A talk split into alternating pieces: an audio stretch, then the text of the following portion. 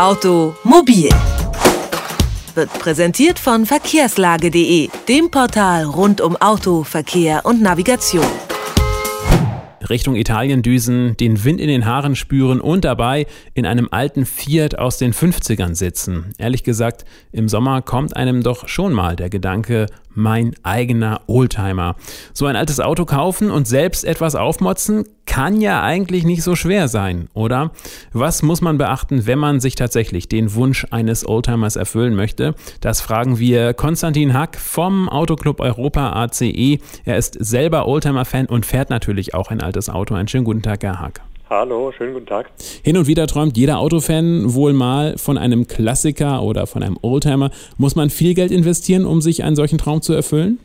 Nee, in der Tat brauchen Sie dafür gar nicht so viel Geld. Also heute gibt es eigentlich ein riesen Angebot auf dem Markt und Sie können mit 3.000, 4.000 Euro starten.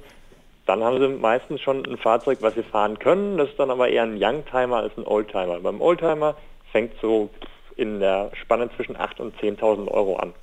Hm. Jetzt entscheide ich mich für einen Oldtimer. Muss ich mir vorher genau überlegen, welches Modell soll es sein oder gibt es so etwas wie ein Einsteigemodell? Also ist immer die Frage, was Sie wirklich möchten. Da entscheidet sich wirklich sehr nach Ihrem Geschmack. Das ist das Schöne bei den Oldtimer, es gibt so viele verschiedene Modelle, da können Sie wirklich selbst entscheiden, was Sie haben wollen. Es gibt aber tendenziell Fahrzeuge, die sich für den Einstieg eher eignen. Da sprechen wir immer von diesen Volumenmodellen, also beispielsweise ein Mercedes W123, das alte E-Klasse Modell aus den 70er und 80er Jahren oder ein BMW E30. Die haben beide relativ viel Platz im Motorraum, da können Sie selbst die ersten Versuche starten, können da ohne Probleme dran rumschrauben und das Schöne dabei ist, Sie haben eine gute Ersatzteilversorgung von den Herstellern. Was man beispielsweise bei Ford und bei Opel nicht so hat, hat man bei Mercedes und BMW, aber auch bei Porsche in einem ja, riesigen Ausmaß. Da bekommen Sie jedes Teil. Da sprechen Sie schon den neuralgischen Punkt schlechthin ja an mit den Ersatzteilen.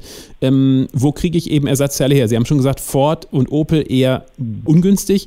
Haben Sie da einen Tipp, was, wie man das am besten handeln sollte?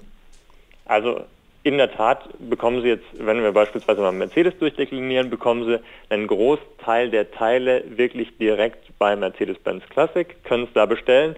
Da kostet es aber zum Teil einfach einen sehr hohen Betrag. Da sind die Teile unter Umständen neu, aber Sie zahlen dann halt äh, einen hohen dreistelligen Betrag für einen Teil, was auf dem gebrauchten Markt oder jetzt auf verschiedenen Veranstaltungen vielleicht nur 50, 60, 70 Euro kosten würde.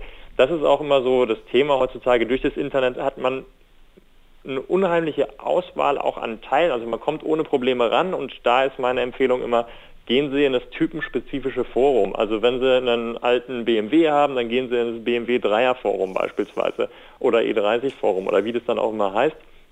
Es gibt eigentlich für jedes Fahrzeug und für jeden Fahrzeugtyp ein Forum und da sind die Leute meistens sehr freundlich und helfen sich gegenseitig. Wichtig ist da die ganz normale Internetattitüde. Sie müssen sich vorstellen und dann wird ihnen normalerweise geholfen, sofern es möglich ist. Und ich höre schon raus, also Ihr Tipp ist in dem Fall jetzt aber nicht, äh, Leute, kauft euch keinen alten Opel, kauft euch keinen alten Ford, weil dort gibt es keine Ersatzteile. Nö, also in der Tat, man findet sehr viele Teile heutzutage im Internet, das ist gar kein Problem. Und bei Opel und Ford hat man den großen Vorteil, das sind nicht so die Trendmodelle. Die sind meistens ein bisschen günstiger, weil wenn man so selbst in die Vergangenheit schaut, Mercedes, Porsche, BMW waren schon immer eher die Premium-Marken, waren schon immer eher der Traum von vielen Menschen.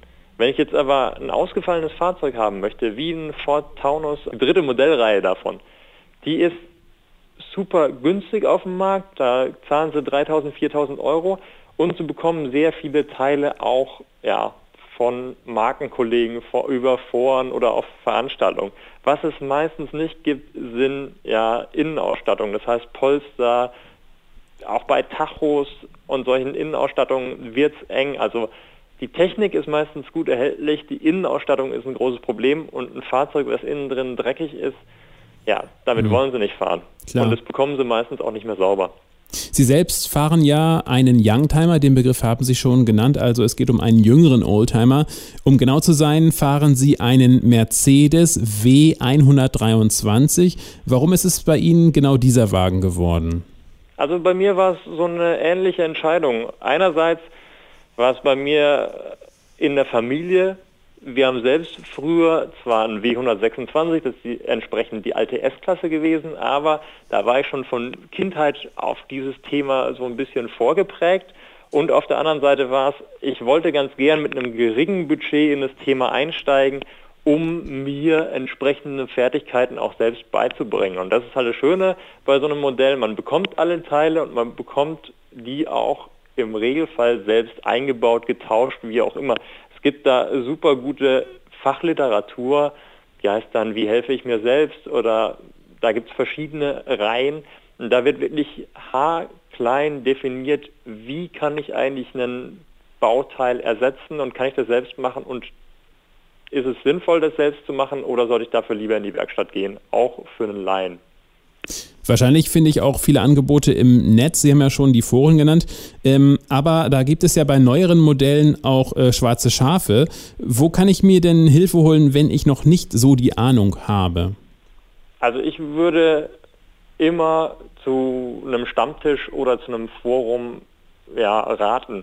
Also es ist wirklich häufig so, es gibt einfach viele Schrauber auch in der Nähe, die sich explizit mit einem Modell auskennen und die gerne helfen und auch gerne unter die Arme greifen, wenn ich äh, gerade eben neu einsteigen möchte, wenn ich mit einem Fahrzeug mich bisher nur theoretisch beschäftigt habe, aber jetzt lernen möchte, wie ich beispielsweise Ventile einstelle, dann funktioniert es sehr einfach über Foren. Da kann man einfach anfragen, äh, wen gibt es denn hier in der Nähe? Würdet ihr mir helfen? Können wir uns vielleicht auch ein Fahrzeug gemeinsam anschauen, wenn ich Interesse habe, das zu kaufen? Das ist ein ganz wichtiger Punkt, weil es gibt immer fahrzeugspezifische Probleme, und die kennen meistens diese Spezialisten, die man eigentlich immer im Internet findet. Keine Angst davor, sich eine Oldtimer zu kaufen. Das empfiehlt Konstantin Hack vom Autoclub Europa. Er schreibt auch privat über seine Liebe zu Oldtimern auf seinem Blog. Der heißt Patina. Schrammen haben wir alle. Herr Hack, Dankeschön für das Gespräch und viel Spaß natürlich mit Ihrem Auto. Dankeschön, ebenso. Automobil. Jede Woche. Präsentiert von verkehrslage.de.